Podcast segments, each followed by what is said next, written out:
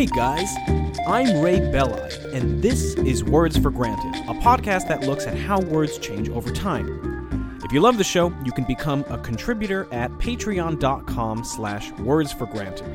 For just a buck a month, you'll gain access to bonus episodes, and for a bit more, I'll even send you your own Words for Granted mug. If Patreon's not your thing, but you'd still like to help keep this show on the road, you can make a one-time donation at paypal.me slash words for granted. Okay, let's get on to today's show, part 5 in a series on proper place names. In today's episode, instead of tracing the etymology of a place name back to a root word, as per usual, we'll be tracing the etymology of a particular word back to a place name. That particular word is turkey, as in the bird, and that place name is Norway. Just kidding, it's Turkey. Many of you probably have wondered if there's an etymological connection between Turkey the bird and Turkey the country, and indeed there is. But aside from having the same name, there's nothing intuitive about the connection between these two senses of the word turkey, because wild turkeys aren't native to the country of Turkey. Turkeys are native to North America, which is literally on the other side of the world from Turkey. The connection between Turkey the bird and Turkey the country is a fascinating and complex story that I've wanted to tell on this show for a long time, and even though it's slightly inaccurate to include it in this mini-series, since our primary narrative will focus on the bird, I hope you enjoy it nonetheless. Since the name of Turkey the country long predates the name of the bird, we will indeed begin our discussion with the etymology of the country. So let's get to it. Turkey, the country, derives its name from the Turks, an ethno linguistic group with ancient origins in northern China and southern Siberia. Today, native Turkic populations are spread out across Asia, Eastern Europe, and northern Africa. Defining Turkic identity is difficult because, over the course of their migration history, which dates back to the 6th century CE, different groups of Turks settled in different parts of the world, came into contact with and adapted different local cultures, interbred with different ethnicities, and converted to different religions. With regards to the Turks as an ethno linguistic group, all we really need to know for our story is that in the 11th century CE, a group of Turks called the Seljuk Turks conquered the Anatolian Peninsula, resulting in a permanent Turkic settlement there that still continues to this day. Consequently, the region of the Anatolian Peninsula would come to be known as the Land of the Turks, or Turquia in medieval Latin. From Latin, derivatives of this word would trickle down into many European languages. Turkey, its English descendant, first appears in the 14th century in an early work by Chaucer. I should note that the Anatolian Peninsula was inhabited by a range of ethno-linguistic groups over time, including the Hittites, Assyrians, Greeks, Luwians, and many others. In the grand scheme of history, the Turkish occupation of the land of Turkey is a relatively recent development. The word Turk derives from Old Turkic itself, that is, the earliest attested common ancestor of the modern Turkic languages.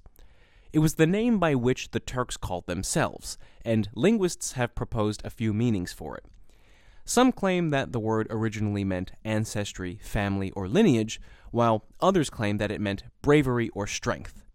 I myself am certainly no expert in Turkic linguistics, so I'm not going to try to convince you of one or the other. For the studious among you, the name by which an ethnic group calls itself is known as an endonym. This is opposed to an exonym, which is what outsiders call an ethnic group of people. Anyway, now that we have a basic understanding of the etymology and historical context of the name Turkey, the country, let's try to connect this place name to the North American bird. Let the chaos begin. Turkey the bird was originally known as a turkey cock or a turkey hen. Over time, these words were shortened to just turkey. The reason these birds had turkey in their name in the first place is because people mistakenly believed they had come from the country of Turkey. We'll get to the bottom of this geographical error in just a bit, but first, let's investigate where and when turkey first emerged as a word affiliated with a bird. Turkey cock is first attested in English during the 1540s on none other than a Tudor family dinner menu. As I'm sure many of you know, the Tudors were the monarchical family who ruled England from the late 1400s to the early 1600s. On this Tudor menu, turkey cock is described as, quote, one of the greater fishes or fowls, end quote. However, the bird called a turkey cock here, or rather the meat of the bird called a turkey cock, almost certainly referred to a different bird than what is meant by turkey today. In all likelihood, the early to mid 16th century sense of turkey cock was a catch all term for any exotic bird imported from Africa. The strongest contender for a specific turkey cock is the guinea fowl. Guinea fowls kind of look like turkeys, but it doesn't take a professional zoologist to figure out that they're two different species of bird. However, mistaking one species of bird for another is one thing, but mistaking their country of origin is another. Why in the world did people think that African guinea fowls came from Turkey? The answer is through 16th century trade networks. The reason why the guinea fowl and other exotic African birds acquired Turkey as a descriptor is because Europeans purchased these birds through Turkish merchants. These Turkish merchants were essentially middlemen who had acquired guinea fowl and other birds from Africa and then resold them at European markets for a profit. At no point did the fowl which came to be known as turkey cocks and turkey hens ever come from the country of Turkey. As a side note, it's worth mentioning that turkey cock and turkey hen are not the only words to have erroneously acquired Turkey as a geographic descriptor. The words turkey wheat and turkey corn are both attested from the same time period, and these products ultimately came from India. Like turkey cocks, turkey wheat and turkey corn were purchased by Turkish merchants from India and then resold by these Turkish merchants to Europeans. So, where in Africa did these Turkish merchants acquire their quote unquote turkey cocks from? Some people think the birds came from Guinea, some think they came from Madagascar, and some think they came from Ethiopia, but we're not entirely sure. Not only are we unsure of where these Turkish merchants acquired their turkey cocks from, but we're also unsure of how these ultimately African birds came to be confused with the North American bird Meleagris gallopavo. It could have happened in a number of different ways. Meleagris gallopavo, by the way, is the technical taxonomical name for the North American turkey, and we'll break down the etymology of that in a few minutes too. But first, how did Meleagris gallopavo become the turkey we know and love today? When the British began colonizing North America, did they notice all the Meleagris gallopavos running around and think, hey, those look like the turkeys we've got back in England. They must be the same bird. Probably not. It's actually more likely that this confusion happened on British soil before the British even began migrating to North America, as the North American turkey was first introduced to Europe in as early as 1512 by Spanish conquistadors returning to their homeland. Thanks to these Spanish importers, the bird quickly became a culinary hit in England, particularly around Christmas time. It's also entirely possible that the designation of the North American fowl as turkey wasn't made in confusion at all. Like I already said, turkey was used as a catch all term for all exotic birds, so it's possible that whoever first called uh, a Meleagris gallopavo a turkey was just following the logical linguistic trend of the time. Regardless of how it happened, by the early 17th century, the word turkey had become restricted to the North American fowl the turkey of today. Like I already said, after the Spaniards introduced it to England, it quickly became a popular dish. At this point, people probably knew that Spaniards had acquired these birds from the New World, yet somehow the bird's erroneous affiliation with the country of Turkey stuck around. And now for a quick word from our sponsor. Words for Granted is a proud member of the CLNS network, and today's episode is brought to you by Blinkist. If you're like me, you love reading nonfiction, but the list of books that you'd like to read is just impossibly long. There simply aren't enough hours in the day or enough days in a lifetime to read the number of books I'd like to read. Well, Blinkist has created an app to solve this very problem. Blinkist has distilled thousands of nonfiction titles down to their most essential elements so you can read or listen to them in around 15 minutes right from your phone. You can listen to the titles on Blinkist just like you would listen to a podcast, anytime, anywhere. I've been enjoying listening to Blinkist while doing chores around the house.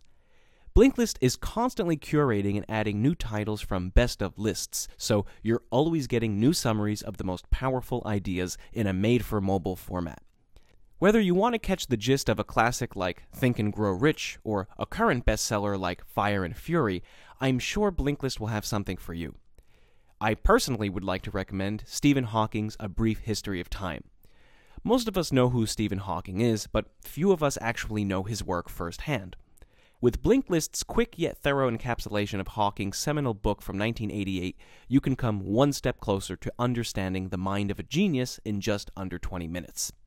Right now, for a limited time, Blinkist has a special offer for Words for Granted listeners. Go to blinkist.com slash words to start your free seven-day trial. That's Blinkist, spelled B-L-I-N-K-L-I-S-T, blinkist.com slash words to start your free seven-day trial. Blinkist.com slash words. Okay, let's get back to talking about turkeys.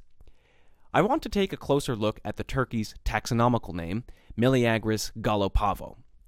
One of the reasons I brought it up in the first place is because its etymology is just as ridiculous as that of the turkey's colloquial name. The Meleagris part comes from an obscure story in Greek mythology. So, the mythical character Meleager held a wild boar hunt to catch a Caledonian boar that was terrorizing a village. A female huntress named Atalanta successfully killed the boar and Meleager gave her a prize. Meleager's uncle and brother were furious that Meleager gave the prize to a woman, because how dare he? So, in response to his relatives' misogyny, Meleager killed them. When Meleager's mother found out about her son's murders, she stuck a piece of wood into a fire, and Meleager then died. Yes, there was a particular piece of wood that was prophetically connected to the length of Meleager's lifespan.